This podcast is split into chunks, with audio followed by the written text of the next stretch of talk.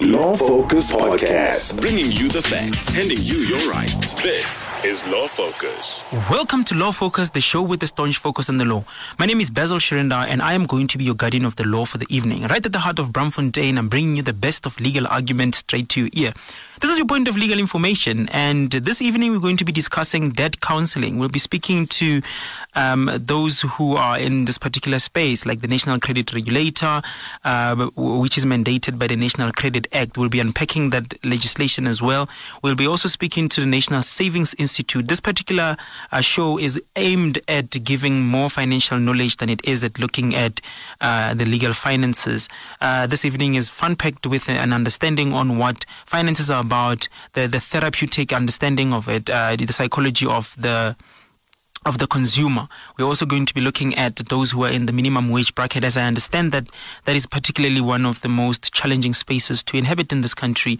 Uh, primarily, law focused listener, an understanding that which is being driven home by the show this evening is an understanding on what savings are about, uh, an understanding on what the law pro- uh, prohibits and what the law allows. I think primarily it's an understanding that one needs to understand that before you borrow any money, uh, borrow money from whoever who is certified, certified by the National Credit Regulator. Secondly, it's understanding that uh, one needs to live within their means. And I understand that it sounds like quite layman's um, um, knowledge, but at the end of the day, it's what governs the world. And it's what is, has, has become difficult for us to understand for many years. Uh, Law Focus listener, please stay tuned. But before we get into that, we're going to get into our legal hotspots for the evening. Rounding up all, all the top stories of the week. It's Legal Hotspots. Welcome back to Law Focus. Uh, for the legal hotspots, we're actually looking at three stories. The first story is about death tolls in the KZN taxi shooting, which have blew the country in storm. The second uh, story is about bills. We're looking at two bills. Uh, the first, first bill that we're looking at is the competition law bill. The second one we're looking at is the Restitution of Land Rights Amendment Bill. And we, the third story is how the court has actually put an end to mud schools. Quite a victory there for equal education. Uh, the first story is looking at how, sure. So there was a taxi shooting in KZN, um, whereby on Saturday nights uh, near uh, in KwaZulu Natal, um, and 12 people have actually been shot dead. So what happened is that 255 bullets were actually shot in onto um, an, a taxi um, which was carrying taxi drivers uh, coming from a funeral for a taxi boss. And this taxi boss was among three people who were gunned down in Tembisa in Gauteng last week. So also on Monday, another taxi boss was shot and killed in, in Alexandra, Johannesburg. And, and nothing was taken from this guy. And the police say the motive for the killing is also totally unclear. Particularly, the National Commissioner Kehla Sithole has said that it's too early to have established the motive for the mass killing. Um, it is understood that actually this is one of the depo- one of other deposits uh, into death tolls um, in taxi shootings or taxi wars. Uh, and again, earlier in July, in Alexandra, Randburg, Midrand, and Sandton uh, Taxi Association, AMSTA, called for calm after its chairperson and his driver were gunned down with the chairperson killed. So clearly, there has been a death toll in the country. Um, these taxi wars have grown to that particular point, and it has become totally uh, terrible for people's lives. I understand that this has induced quite a lot of fear, um, and we, we hope to see investigations into this matter and hopefully those who are committing these crimes brought to book. The second story is looking at a competition bill. Um, so this bill is actually amending the Competition Act and it's bringing teeth to, teeth for the competition authorities to actually tackle cartels and monopolies. So Economic Development Minister Ibrahim Patel says that the Competition Amendment Bill will keep will equip competition authorities with the tools to probe anti-competitive behavior by cartels and monopolies in the economy. So uh, he briefed journalists in the Imbizo Center in Parliament, Cape Town, on Tuesday. He said that the bill, which was presented to Parliament on the same day, was drafted last year following concerns that anti-competitive behavior have, has increased, and, and, and its increase has actually made it difficult for smaller players to penetrate the economy, as is always the case. Uh, he said that while the main focus of the bill was to ensure economic transformation, it also seeks to address several big areas that affect competition. This includes prohibited practices like collusion and abuse of dominance by a firm, the structure of markets, which looks at economic concentration and its impact on small and black owned businesses and mergers. Now, I understand that the transformation is quite an important principle in, in post um, democratic society and also how the, these these anti-competitive behaviors have to really really be combated and the law has to be tightened. Um, we, he says that we believe that the amendments taken as a package will boost uh, small medium enterprises and economic inclusion, opening up the economy to fresh investment and evolution. Um, we, we we are hoping to see how this is going to play out um, in the event of of this development. Uh, that bill is has been is before cabinet uh, has, has been before cabinet since 2017 and therefore we are hoping that by this time it will be passed uh, with agreement uh, between stakeholders. The second bill that we're looking at is provincial public hearings on the restitution of land rights amendment bill are complete therefore meaning that the land uh, restitution of land rights amendment bill can go all the way to tabling the public hearings on the Restitution of Land Rights Amendment Bill are completed in all provinces by the Portfolio Committee on Rural Development and Land Reform. So thousands of people attended the public hearings to voice their opinion on the bill and to give their input on how the bill can work for them. Many are in support of reopening land claims, and a lot of people have actually requested the committee to ensure that land claims are submitted previously are settled first. Very important. Um, some are also proposing that permanent judges be appointed to preside over land claims and then others have appealed to the committee to intervene and investigate alleg- allegations of fraud and corruption within the Department of Rural Development and Land Reform. So the whip of the Rural Development and Land Reform Committee and an initiator of the private members bill, Phumzile Mnguni, has said that uh, they will not rest until the job is done. Uh, that they have been instructed by the Constitutional Court to conduct widespread public hearings into the decision of Land Rights Amendment Bill and have done just that going to all nine provinces in the country. Uh, therefore, this land bill is actually going to open up a lot of doors in, in, that understanding. The committee has also made further deliberation on the inputs received and will meet all other relevant stakeholders such as academia, non-governmental organizations and other interested parties to further enhance this process. Uh, this will be uh, one of probably the best bills that we've ever had uh, in, with regard to restitution of land, and I would like to see how it plays out should it go for tabling. The final story that we're looking at is how the court has actually ordered uh, that mud schools have to be removed as a constitutional requirement. Now, it will be remembered that Section 29, subsection 1, paragraph A, actually makes the right to education an unqualified right, meaning that all um, infrastructure and equipment that which is needed to ensure the right to, to education is being accessed by a student should be provided by two students. And if they are not provided to students, then that in and of itself is automa- automatically a violation of that particular right. Now, because it's not a, it's not a, it's not a qualified right, meaning that it does not it does not work subject to certain other conditions. It's, it goes straight to the point. That right has to be given to students regardless of budget constraints. Now, that means that anyone can take the, the court can take uh, can take the department to court in the event that they think the right is violated. And Equal Education has actually done so, um, and it has taken the matter to Bisho High Court, uh, which has found that the government's norms and standards regulations for schools are unconstitutional. The court has actually ordered that schools substantially built from mud as well as asbestos, wood, or metal have to be replaced with buildings that meet the national building regulations. Right. This judgment in the Bisho High Court has been laid down on Thursdays, um, and therefore, following this judgment, all of these schools will have to be fixed. Now, Judge uh, Bantubonke Tokota read, read in the judgment written by acting judge Nomawabo Msizi in court on Thursday morning. The case was brought by Social Movement Equal Education against Minister of Education Angie Motshekga. Uh, it was held in March. The court also awarded costs to Equal Education. Um, and I understand that this order has actually ordered uh, um, uh, the department to, to to to actually renovate these schools um, to a certain subject to a certain uh, um, time.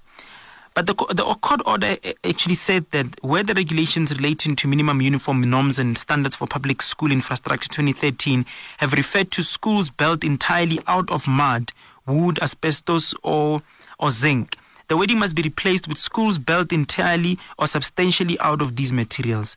The court also found that the regulations compel government to provide water, power, and sanitation in schools. Plans and plans and reports on progress towards schools meeting norms and standards must also be made available to the public. Now, I understand that also, uh, far more importantly, is how the court has interpreted this particular right, Section 29, uh, subsection 1, paragraph A. It has interpreted the right to mean that anything, should it be a pencil, should it be a book, should it be anything that will enable a student to be in class, anything that will eliminate absenteeism of the student will fall within the ambits of Section 29 uh, subsection 1, paragraph A. Now, in one of our interviews here on Law Focus, when we were doing the show on right to education, we have actually asked, uh, asked very strong questions to the director there of equal education, uh, Ms. Karabo Ozah. And one of the substantial questions we've asked is Is it an issue that in interpreting Section 29, subsection 1, paragraph A, the courts have actually looked more on the side of judicial review, saying that, well, these are the these are the standards, these are the norms that you've uh, you've had to follow, and because you didn't follow them, therefore go back to the drawing board. Now, isn't that a question of the rule of law? Now, in this particular case, equal education is taking it further, further than just the rule of law, further than just judicial review, and saying that, well, this in itself substantially is violating Section 29, subsection 1, paragraph A, and perhaps all other socio-economic rights in the constitution. Now, perhaps somebody somebody can also interpret that that, that particular right to edu- basic education uh, in conjunction with Section 28, which is the right to, uh, to to children, taking children as, as of paramountcy in connection with all other socio-economic rights, or that those two rights can be interpreted as a window to all other rights, including civil and political rights that which are provided in the Constitution itself.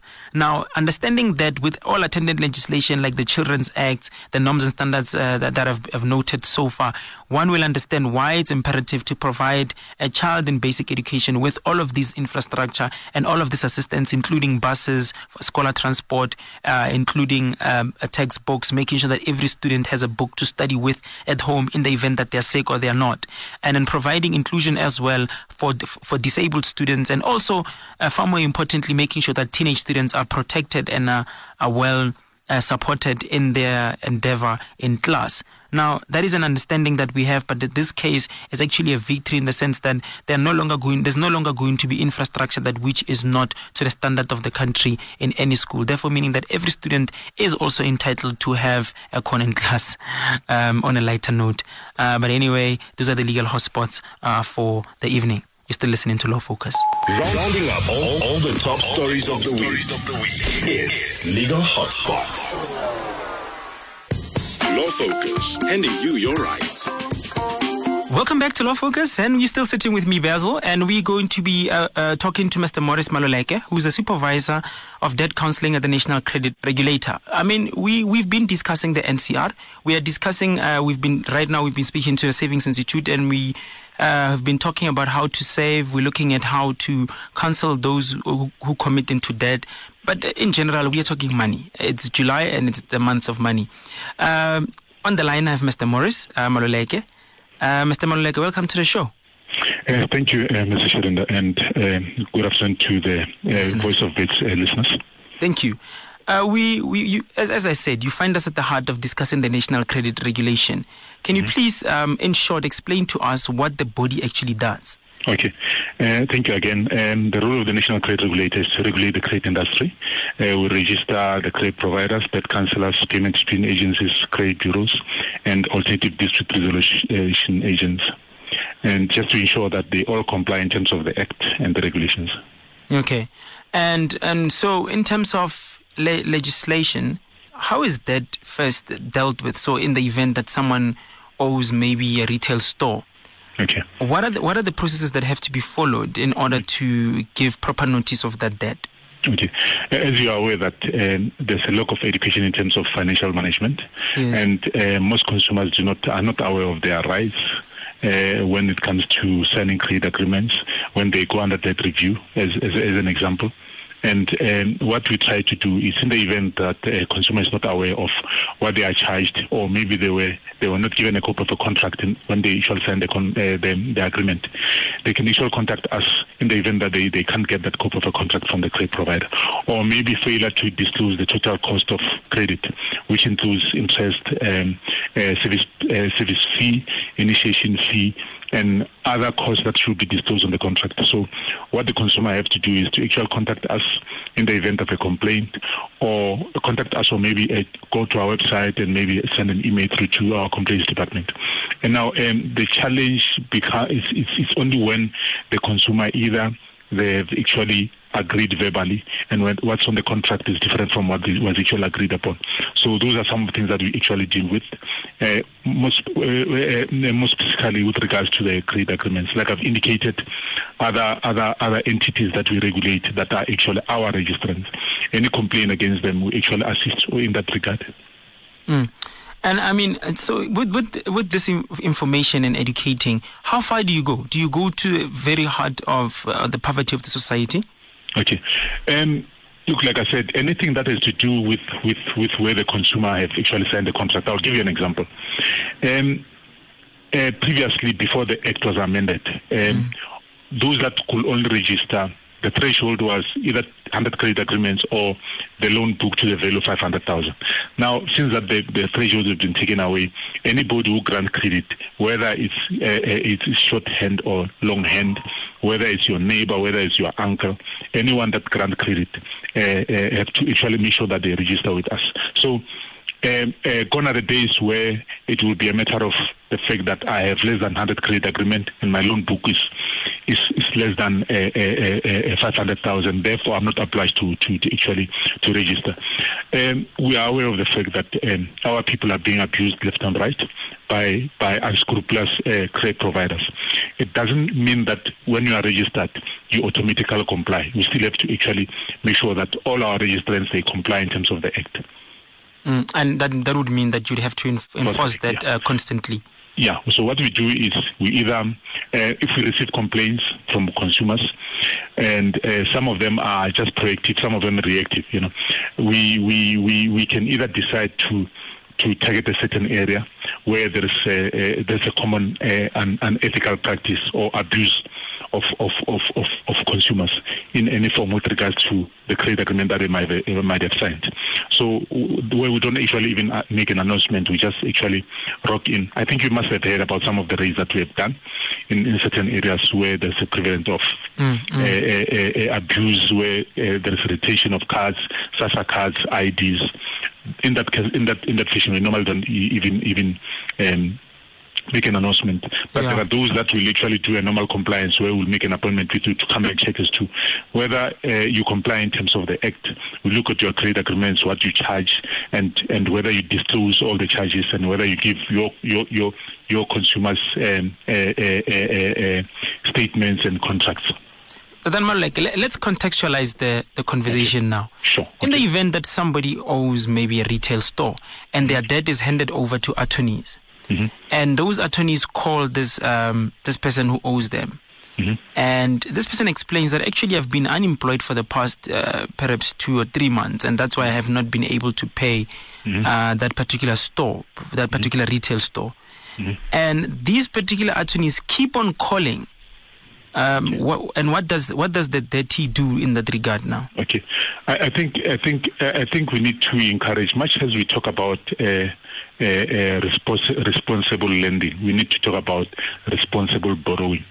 And uh, it's the duty of a consumer to inform the credit provider that they are either retrenched or they've been dismissed.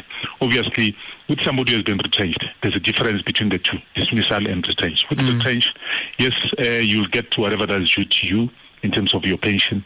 And uh, same applies to that. But um, uh, uh, with retrenchment, in most cases, when some, uh, uh, I'll say a, a, a big a chunk or percentage of credit providers. In the agreement, will always be retrenchment cover, which you can then uh, use to actually uh, pay off your debt. But in the event that, let's say maybe you, you are retrenched, you have to notify your credit provider, anybody that you owe, they can either give you time to to come with an agreement that you'll pay less than what are supposed to pay. Or alternatively, they'll give you an opportunity, they'll freeze your account, give you an opportunity maybe to get to find another job. But in the event that you keep quiet, they do not know what's happening. But mm if you, if that, hence they will actually keep on calling you to, to actually uh, want to make sure that you, you, you, you, you pay what's owed to them. So in that case, if you are retrenched, send them a letter to say, you know, I've been retrenched. I'm still looking for a job. Please freeze my account so that interest doesn't actually uh, uh, uh, uh, increase. Increase, yeah. And yeah, and in the event that where somebody is obviously dismissed for whatever reason, uh, even if there's a cover, it will never, you, you won't be able to use that cover because like I've given you the difference between the two. So it's important that as a consumer, make sure that when you are anything, if if it is due with your your job, you lose your job, or for whatever reason, communicate with your with your with your credit provider so that they put that on record. Mm. And maybe you can actually. There are times whereby if if it's hopeless that you can find a job and they can't, they don't have means to recover it, they can normally maybe write it off. Like you can't demand a payment from an 80 year old or 70 year old where there's no hope that they will find a job. You know? mm. Mm-hmm. And I mean, so what would your advice be to the majority of South Africans who fall into the category of the minimum wage, who go out and per- perhaps get um, buy clothes at buying power of plus minus? Look, and you know what? I, I can't say to them uh, stay away from debts or maybe avoid uh, uh, uh taking credit. You know, mm. at times some some people are actually under pressure and they are pressed to actually uh, apply for credit and of which they qualify for. But it's, it's by all means one need to, to try and live within their means and and try to, to, to save as little as you possibly can. Look, I know um, to someone else it might sound very much uh, impossible or maybe uh, practically impossible, but what you can only always encourage is uh, only borrow when there's there's, there's when, when there's a need to actually do so. Do not borrow to go and buy TV. If it's about paying your your, your university fees, it's, it's, it's, it's understandable. If it's about paying your rent, it's understandable. But always try to live within your means. Make sure that you do your own affordability. You can, you can actually uh, go and borrow money. In half the time, you'll find that a person has five accounts, and if you look at those accounts, uh, uh, collectively they pay maybe 2000 every month. And the question is, even if they didn't have those accounts, will they still pay 2000 on monthly basis? Will they still spend money on, on, on buying clothes on monthly basis? Hence, I'm saying sometimes buying cash is, is, is, is better, or where possible, avoid incurring debts from time to time. Rather have maybe one, one account to make sure that the one that you know that you, you can actually afford. You know, for, for the comfortable, the statement that you just made can actually ring the greatest of bells. But mm-hmm. for those in the minimum wage, it gets problematic, Mr. Yeah. You know, I, I fully agree with you. As in my opening statement, I said, you know, sometimes it's easier said than done, you know, yeah. uh, uh, because people face different challenges. Look, our sisters who are single parents, sometimes what they earn cannot actually uh, satisfy their uh, daily or monthly uh, uh, obligations. And hence I'm saying, uh, as much as sometimes we encourage people to devise means of trying to make extra cash in a legal way, maybe selling something. Um, you know, um, I know it's, it's, it's not something easy that uh, a lot of people can actually be able to do. But like I said, in most cases, you'll find that the low, com- low income earners, uh, a lot of them have more loans and when you look at their income versus what they have to pay back. And remember, um, some of these unscrupulous uh, credit providers, they don't do credit check to see if you can afford. They don't do affordability assessment. Hence, you find that some of them, they even never qualified for that loan. But if, if, if, if all credit providers were able to stick to, to the requirements or, uh, to the requirements in terms of the Act, some of these problems could be minimized. Like, uh, like as I've given an example, we have, we have, we have uh, uh, uh, your credit bureaus, we have the affordability assessment uh, regulation tool that they can actually use to make sure that whatever they actually give out is something that the consumer can actually afford. To go at the heart of the of the conversation, mm-hmm. what do you think can develop that kind of discipline that can assist someone to take that responsibly um, so that they don't find themselves in, in that harsh waters? And you know, we have different categories of, of, of consumers, you know, mm. those that uh, uh, uh, are educated and those that lack uh, education. And, and, but it boils back to the fact that uh, the impact of, of, of, of the situation impacts on both educated and uneducated, semi-educated. Um, I still believe that um, we should do a lot in terms of educating consumers. There's no other remedy, you know. And um, look, our role is NCR. We do have an education department. Uh, it's unfortunate that we only have one office, but we try our best to make sure that we educate consumers uh, on print media, audio. We try by, by all means to make sure that we, we give them advice in terms of, uh, that's why we have different campaigns. Some will talk about how to borrow responsibly, so responsibly. Some will talk about uh, savings. And um, it's up to the consumers to make sure that they listen. But like you said in the beginning, that sometimes the situation will actually uh, press you to an extent that even if you know the consequences of what you're doing, you still want to actually, you still need, need credit. We all need credit. And, and especially with single parents, especially with, with parents with more than with, with, with, with more than what you, they can actually be able to afford. So my, I, I still believe education is the way to go. And my wish was, even if you have to study from university level, you know, uh, financial management skills, so that people get to understand that first thing that you need to do uh, when you get into the employment space, employment world, is to try and save. And not, not, not, not to say you shouldn't buy on credit, but try to avoid having something, having everything on credit, your credit card, your car, your, your overdraft, and your home loans. Some of them you'll find that they have more than five credit cards. Mm. And forgetting that it's not their money, you know, and, and, and, and they will exhaust it. Come month end to have to pay them.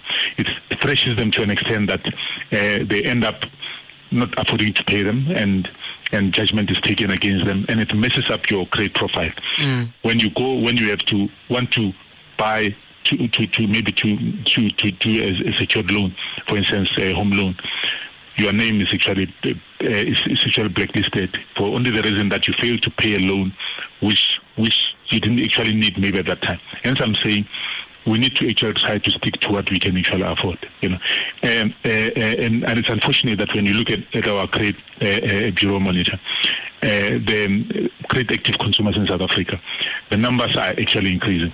So is the numbers of consumers with impaired credit record. So it's, it's always chasing half of of uh, 24. Um, I'll say 24 million credit active consumers, and about 40% of that uh, 35 to 40 percent of that they have impaired credit record.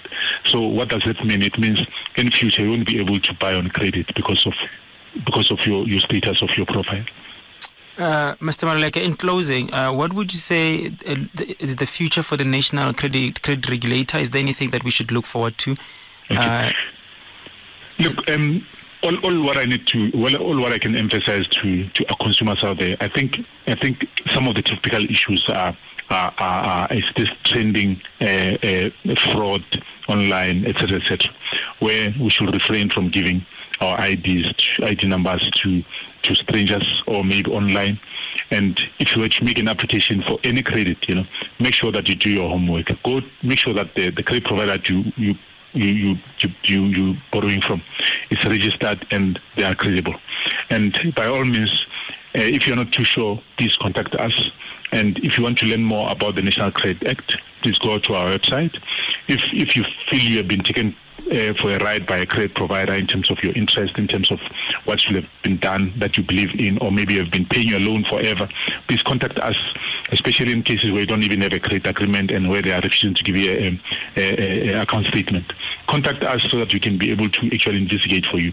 Look, we are here to assist you, like I've indicated. Mm. We regulate the credit industry. That includes credit providers and the retailers. Anyone and anybody that actually grant credit, they are responsible uh, in terms of making sure that they are compliant to the Act. And we are here to actually protect uh, consumers. But we also encourage uh, responsible borrowing. Uh, it shouldn't be a matter of knowing very well that you you have the rights that you can exercise and and in, engage in, in reckless borrowing uh, uh, because NCR or a regulatory body will be there to fight the battle for you. Let's try to actually take responsibility in anything that we do and try to to save by all means. Uh, thank you very much, Tatana Maurice Maluleke, okay, uh, from the, who's the supervisor of the Debt Counseling Department of the National Credit Regulator. Have a great evening. Okay, you too. You too, sir. Thank you. Law Focus, point, point of information. Welcome back to Law Focus. My name is Basil Shirenda, and you will be going live with me now. We're going to be discussing credit regulation in the country uh, with a particular focus on uh, the National Credit Act. Uh, right on the line, we're going to be talking to the South African Institute on Savings. And we will be speaking to uh, Mr. Gerald uh, Mwandiambira. I hope I pronounced your name correctly, sir. Welcome to the show. Good afternoon, and good afternoon to all your listeners. Ah, thank you. Thank you for, for coming through. Um, you, you, find us right at the heart of July, and we are moving into uh, quite an interesting topic uh, for our listeners. And we would like to understand quite further what the National Credit uh, Regulation is about as a start. Well, well, the national credit regulation is simply to try and govern how the, the access to money for the majority. As you are aware, um, the current household debt to income ratio in South Africa is well over 70%. And this has largely been driven by the fact that credit was not really monitored and people were given access sometimes when they couldn't afford to get access to it. So what um, the regulations will be doing is simply looking at how credit is given and making sure that affordability is checked, as well as also ensuring that um, the, the lenders are, are, are not taking advantage of citizens. Yeah. And so what does the Savings Institute do, actually? The South African Savings Institute is a non-profit entity which was created um, in 2001, and our primary aim is to promote savings and investment. We act as an advocate for consumers, and we liaise with government as well as the private sector around savings and investments.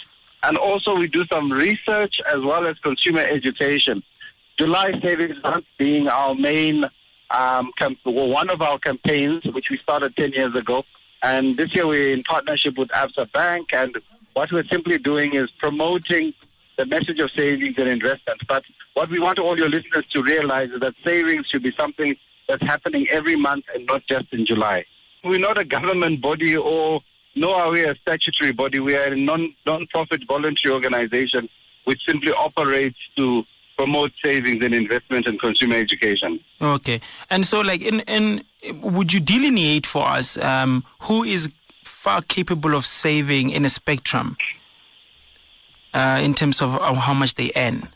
Well, most financial planning professionals um, recommend that you should be saving between 20 and 25 percent of all the income that you get. The mm. simple reason being that you know you don't know what's going to happen in the future, and also you need to grow and have a saving pool for when you act, when you eventually retire. So ultimately, um, that's how much financial planners recommend. This 20 25% can be split between your retirement fund, your savings account, sometimes even your bond or your house can form part of your savings portfolio. But we do need to have a culture of savings where we realize that life happens, and when life happens, you need to have something to go into. The unfortunate thing about most South Africans is that even if someone is earning as much as 50,000 Rand a month, most people earning that amount, if you ask them to give you 5,000 Rand, they can't even absorb that financial shock. And it's even more worrying that people who worked 10, 20 years cannot come up with an amount of even 10,000 or 20,000 Rand in savings at any given point. Yeah, that, that's very shocking. It's very shocking. So, your campaigns, how far do your campaigns go? Do they go as low as uh, the minimum wage um, category? Well, saving is for everyone. There, there's no there's no amount you need to have to save. Saving is relative to how much you're earning. So basically, if you earn more, you just save a percentage. So that's why we'd rather work in percentages because um, 10 or 20 percent of any amount remains 10 or 20 percent, regardless mm-hmm. of how much you earn. It's about willpower and the desire and the vision to see that you will need these savings in the future. You know, Mr. Gerald, um, I'm actually inspired by your words. I'm just considering the difficulty that which most South Africans live in, especially those in the minimum wage. And I'm thinking about how difficult it could be for them to uh, express themselves in the same tenor in which you've expressed this view. Um, well, yeah. I, I think, look, the, the, bottom line is even if you're saving a little of 10 rand, it's still a saving. I think most people seem to think that um, there's this thing that you earn too little to save. The bottom line is if you were to lose your income, you'd be far worse off.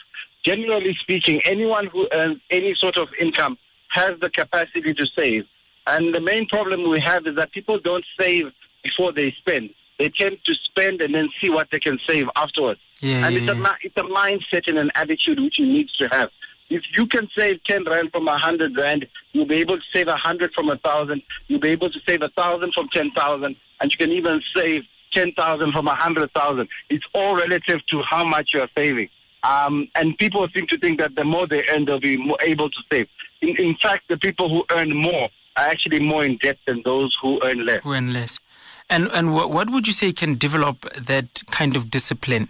Because I think the fun, the fundamental uh, string that I pick up from this conversation is that you either have the discipline or you don't. And if you do, then you can save whatever and you can find yourself at a better place.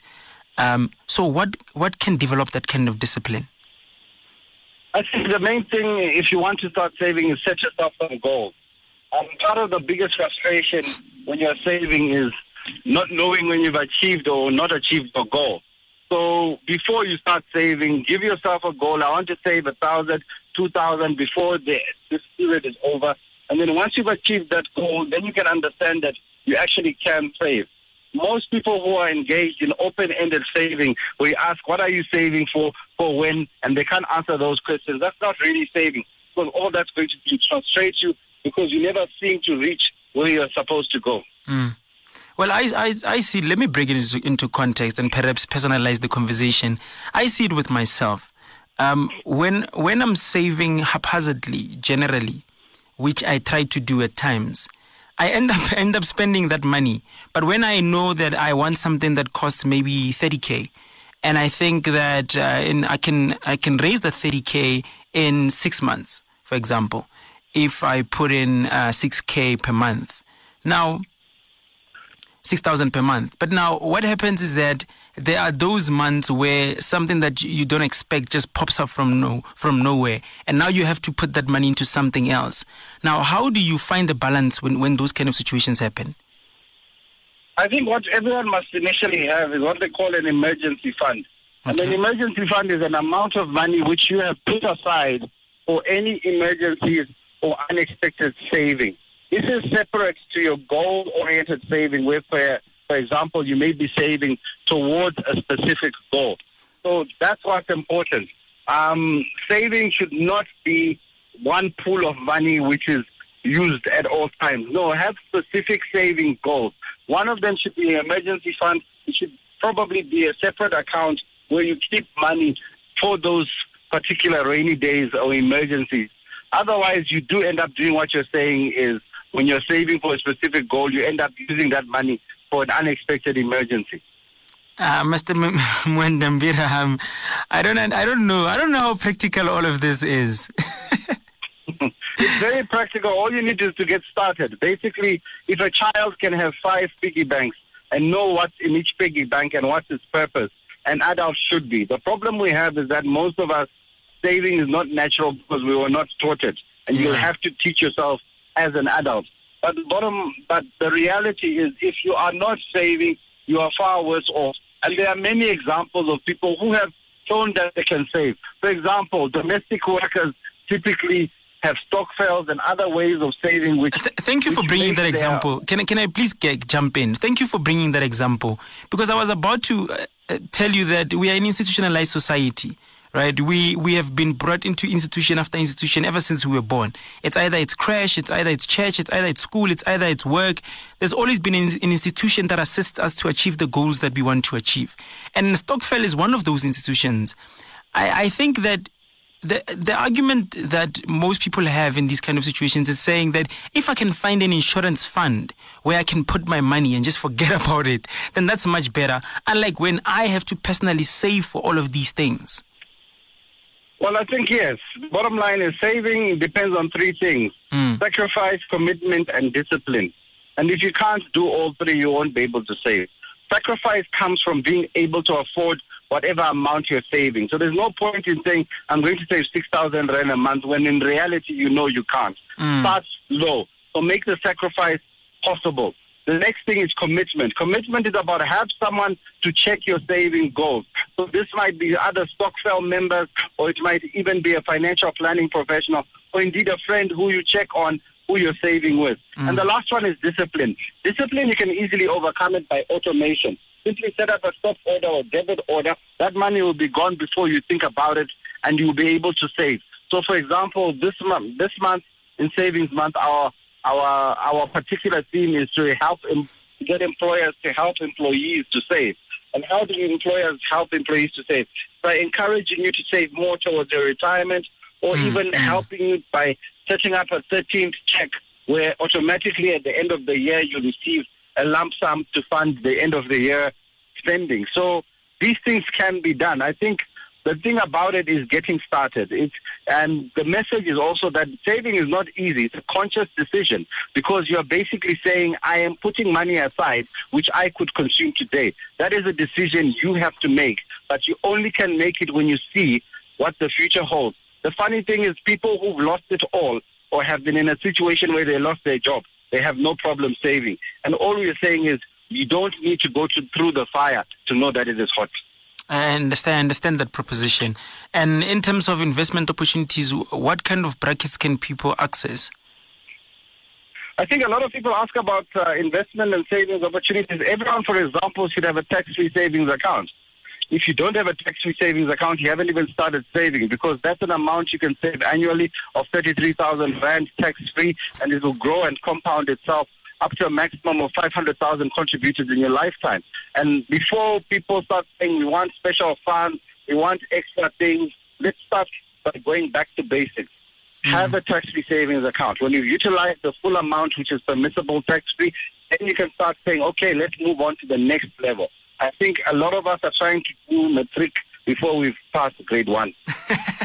the most interesting uh, analogy that you've made there. That was Mr. Gerald Mwandiambira from the South African Savings Institute. Thank you, Mr. Gerald. Thank you very much. Have a great evening. Listening to Law Focus? Connect with VowFM 88.1 on Twitter and Facebook. Be your own lawyer. Law Focus. The families of, uh, of the 134 Life Esidimeni victims actually have received compensation from the Gauteng provincial government. We are glad that the arbitral awards that which have been given by the former Deputy Chief Justice Dikgang Moseneke have actually came to life and we are seeing movement in that regard. The interesting thing is that the Gauteng Premier David Makhura has actually said that the Office of the Premier has actually paid out 159 million to all of the 134 claimants. Law Focus. Talking active citizenship. Law Focus, on VowFM 88.1. Point of information. Welcome back to Law Focus. You're still sitting with Basil, and we're still discussing debt collection this evening once again. Uh, here on the line, we have Mr. Siya Skhosana, who is a Masters of Arts candidate um, in drama therapy here at Wits University, and he'll be looking at the psychology behind our understanding on money, finances, and debt. And uh, not to add more to his introduction, he's going to introduce himself far better uh, with his perspective on the issue. Mr. Skhosana, welcome to the show. Thank you so much for having me, Basil. How are you? Uh, I'm great. Uh, I mean, you, you find us uh, discussing quite a, a, serious issue. I mean, uh, most people are find themselves find themselves in debt, uh, and others um, find themselves as exploited by, by, by capital and so forth. But rather, the issue is how people handle their own money. And I think that that has been the issue in our country, particularly. And I understand that, I mean, why are many South Africans getting deeper into that, in your perspective, Mr. Siya? Right. Um, I think, first of all, Basil, um, coming from, uh, as you said, a drama therapy perspective, for me, and a psychological um, um, framework, is that we exactly the meaning of money, and that money, in essence, is a medium for human beings um, in order to get something. So it's an exchange. It's a medium that used for ex- for exchanging one thing for another. So a lot of us misuse money, and we've come to understand that money is, is supposed to give us security, freedom, and control, and that stands for that. Yeah. So if, if one is, is, is insecure or lacks or, or lacks something, they, they, they intend to use money as a substitute for that. And that's the first initial problem that we have. So one then finds themselves buying things that, that shouldn't buy in order to satisfy a need that is actually psychological or emotional. Mm. I understand that your, your, your, your, your argument there is particularly that it's more in the psychological space that rather right. the issue is how people relate with money, how they see themselves when they with their money. So there are people who are insecure and therefore they use the medium of money. So you're saying that uh, when people are insecure, they actually look at money as a medium of expressing their insecurity. Um, that, that's is that your point? If I understand quite well. And, and, and adding to that, not only to uh, express their insecurities, but also to fulfill and psychological needs that they might have. Yeah. So, fine, someone might see a well-dressed individual, and they might, and they might want to look like that person, and they might use misuse their money or their salary to in order um, to look like uh, Mr. X. Yeah. So my point is, rather than misusing your money, you need to look within and find out why are you comparing yourself with Mr. X. And for me, that is the basis of the misuse of money. That we don't know or we, we lack the knowledge of what it is for, and that it's supposed to serve us. And what I've realized that a lot of people serve money. So for me, that is the basis of, of, of the misuse of money is that we don't know what what it's for, and we we don't understand it um, as a medium, and therefore we misuse it to satisfy um, emotional and psychological needs. Hmm. I mean, I mean, let's take it further. Um, should it should it be that uh, people look at money to to understand or, or interpret themselves? Could it be that the same reverse psychology could assist them in saving money? Is that is that the point that you're making? In saving money. Yeah. Absolutely. So, for instance, um, as we grow up, especially as um, African children, we're not taught um, about money. Even at school, we're not taught about money. However, if um, such teachings would take place, we would be more equipped in our adulthood to deal with money. So basically, one would have this education and would would be made to to realize the relation that they have with money. So, in order, uh, uh, going back to your point where uh, this is now counter countering what I was saying that we misuse money, we can then be taught on how to use money properly. Mm. So that so that so that mean um, that that might mean um, us saving money. That might mean us investing in money. So absolutely, um, within um, the psychological terms, we can be taught to use money um, in a proper manner. And so, any interventions that you think can be used to to assist people with this? I mean, because I understand that, or somebody could argue out there that we are we are instruments of institution. So therefore, uh, the only way we ever understand ourselves is if we are placed in an exercise that which assists us to to get around these habits that we have.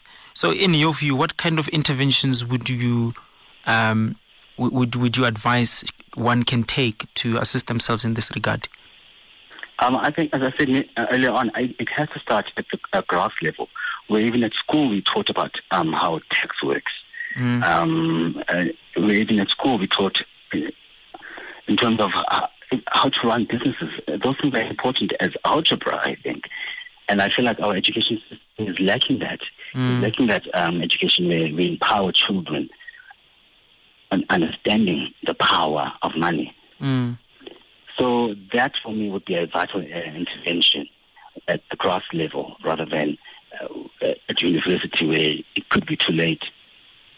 Mm. I mean, yeah, it sounds it sounds it sounds um, it sounds viable. But now, what about someone who's p- perhaps understanding of all of what we just spoke about, but they're still in a space that which uh, limits them, um, like maybe being a student that, as you would know, in an institution that which is totally unequal, right? where the students are totally not on the same level. They come from different backgrounds, but particularly being coming from a fourth quintile into an institution in that, that is previously wide and and so that that facing that kind of financial oppression, what would one do in that regard? Absolutely. Okay, that's good. That's a good question. So what you're asking me is uh, a more of a pragmatic uh, solution. Mm. So, well, I think uh, one's first stance would try and locate sponsorship. Um, that would be meaning searching for sponsorship online, etc. Or even uh, an extreme case would then maybe apply for a student loan um, at a bank. I know for myself, I've tried this at um, one of the banks uh, in the university at Wits, where I got a student loan. So those are one of the, you know, values that one can take to, to solve their problems. But then but then for me, that would be like a short-term solution. But to have a meaningful solution that could change one's life, one would have to take a look at their relationship um, um, uh, of money and they refer and use money and why they use it the way they use money. And that for me would then require one psychological and emotional attachment to money. Mm. That, that's very interesting. Um, there's so much that one can unpack about that element of attitude and that element of psychology. Because I'm looking at, at people who do not, who, who have not had money, um, and, right. and they, they get introduced to money perhaps at whatever age or stage in their life. And now, how would you combat their relationship with money? So, are you are you asking me that, folks? Yeah, I'm I'm I'm posing it uh, as an open question. I mean, right. somebody who has never been exposed to money, perhaps has has always been exposed to a range of at, at the highest they ever went was like five thousand rands, and all of a sudden in their in their working space or whatever, they get exposed to over 50k, 100k. Then now, how do you combat that kind of a person's understanding of their relationship with money without them wasting it? I mean, how how does that play out? Yeah, that's a wonderful because if you if you take a look at lottery winners, right? Yeah. So let's say before, I mean, we all know that there's a high percentage of them losing their money a couple of months after receiving it. And that says a lot because if one was receiving 5,000 Rand for the longest time. And within that 5,000 Rand, one would spend 2,000 Rand on clothes, 1,000 on um, maybe another 1,000 on entertainment, and would be left with 1,000 Rand of savings.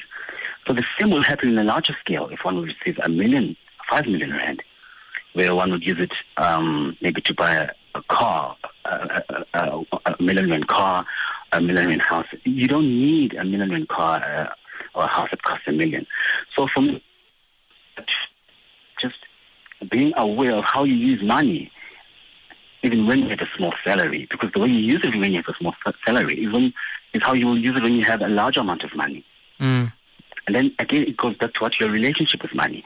So now I need to know that I and how do I properly properly use that amount, um, whereby most of it I'm saving it or I'll be investing it. Because should uh, maybe I, should I win in the lotto, I use the 5,000 Rand, or the same way I'll, I'll, I'll use the 5 million Rand. Mm. So again, it goes back to how we relate and what we were taught um, about money. Mm. I mean, yeah, uh, Mr. Skosana, I'm actually quite thankful for your contribution. Anything that you think you want to add uh, uh, to what we've spoken about in closing? Right. So I would like to say, um, again, going back to the grassroots, um, is that money is not a natural commodity. It was created by human beings, first mm. of all. And it's an exchange medium. You exchange money for something.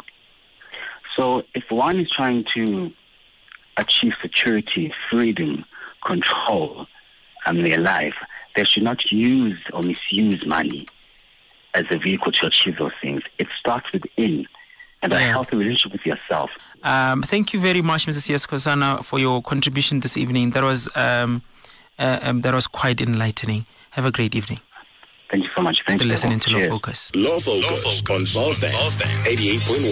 Point of information. Welcome back to Law Focus. You're still sitting with Basil Shirenda, and we have been discussing debt collection and debt counseling. We've been looking at finances. Uh, it, it is imperative that we we have a clear understanding of how we should be dealt with by the law or by the company or corporate that which we owe, and we need to understand that primarily uh, money is is a vital element of our of our lives. And hence, uh, this show was, was speaking to experts in the legal field, but also looking at experts from a, a psychological perspective, and also to your bestest of interest, somebody who can assist you to save. Now, the first person that we spoke to, or rather, the, one of the people that we spoke to, was Mr. Maluleke from the National Credit Regulator. And he actually explained to us how the law actually deals with the issue at hand and how the corporate that you work for has to deal with you. And we went further to speak to um, um, Harold, who is from the Savings Institute. Um, of South Africa, and he's under, and he explained his understanding of the psychology of money and how we should understand saving. Um, lastly, we spoke to Mr. Skosana, who is um, who is in drama therapy and is looking at the psychology uh, behind money and our understanding of how we tend to uh, use money to define and redefine ourselves. Now, with that perspective, one needs to understand that primarily the understanding is that when you owe someone, uh, first you must first uh, borrow money or take debt from whoever who is registered with the National Credit Regulator, as far as it's, it's mandated by the National Credit Act. That is the first port of call. The second port of call is that in the event that you are no longer employed and perhaps maybe you owe a retail company that which you bought clothes from or you bought a wall unit or whatever of that nature, and then that company has to first send you a couple of letters that which are stamped by the magistrate, and then you have to answer their calls, and that's when you have to let them know that I'm no longer employed, and that means that you were going to have to keep them in the loop in the event that you, you, you get re-employed. Now, the trick about this whole scenario is that um, people tend to want to be liars, but secondly tend to uh, to be to defraud, and that's why it's so important that people get affidavits to try and explain that oh I am no longer employed employed anymore, and this is how I want to go about it. But now further, what is far more important is your well-being, and the Savings Institute actually states that one people need to live within their means. Secondly, people need to save. Now, Mr. Herald there looks at 25%, says that you must save 25% of whatever that you're making. Doesn't have to be a lot, as long as it's something. And Mr. Herald actually argues that uh, it is very important for people to understand that they don't have to live uh, above their means to try and prove a point. In actual fact, they should live within a, within their means uh, and be honest about how much you are making and how much you can afford to spend. And then we spoke to Mrs. Kosana, who actually says that, well, it's very imperative that one does not try to define themselves by looking at person X and says that even if I, it doesn't matter how much I earn, but I want to be like person X so that they can be able to validate themselves. Because by doing so, then you end up spending money that you don't have. And at the end of the day, you are left with nothing. And then you have a problem. But now we went further, further into it and we looked at how difficult it may be to implement, implement that philosophy, one in, in, in, in, in an unequal institution that which brings you closer to people of different um, classes. Secondly, how to do that within the minimum wage gap because as I mean, to start with, you you have nothing, and I think we also touched on that with Mr. Maluleke when we spoke about how uh, when he said that go and borrow money for important things like your tuition and not to buy accessories. And I said, but the challenge is that people need these accessories. People need to watch TV. People need uh, all of these things. Or maybe even though they may be classified as wants or desires, but people still need to live with these things. And so now, how does one, how, how is one able to say, okay, I can forego this, but I can go for that? And now, what does that mean for people who live in the minimum wage space again? Because then that means that they don't have uh, some of the leisure that which other people may have, and that is those who are comfortable and who are rich. And now, from that perspective, one gets to understand why there's a necessity for us to not only delineate where we are as people, but but what we expect to be to be achieving from the money that we have. But at the same time, is understanding that. Um, the, the reality of those who have nothing is far beyond just saving having money and blah blah blah, but it's purely survival.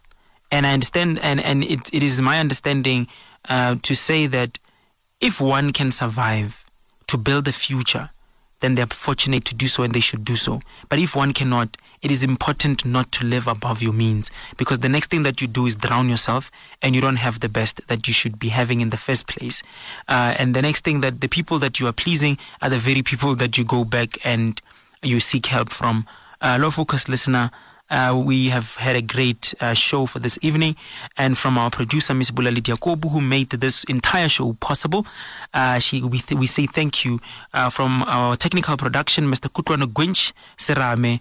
Uh, from me, remember that if it's not if it's not legal, then it's unlawful. If it's, and if it's unlawful, then it's wrong. From me, Basil Shirinda, it's law and it's serious. Have a great evening. Listening to Law Focus? Connect with VowFM 88.1 on Twitter and Facebook. Be your own lawyer.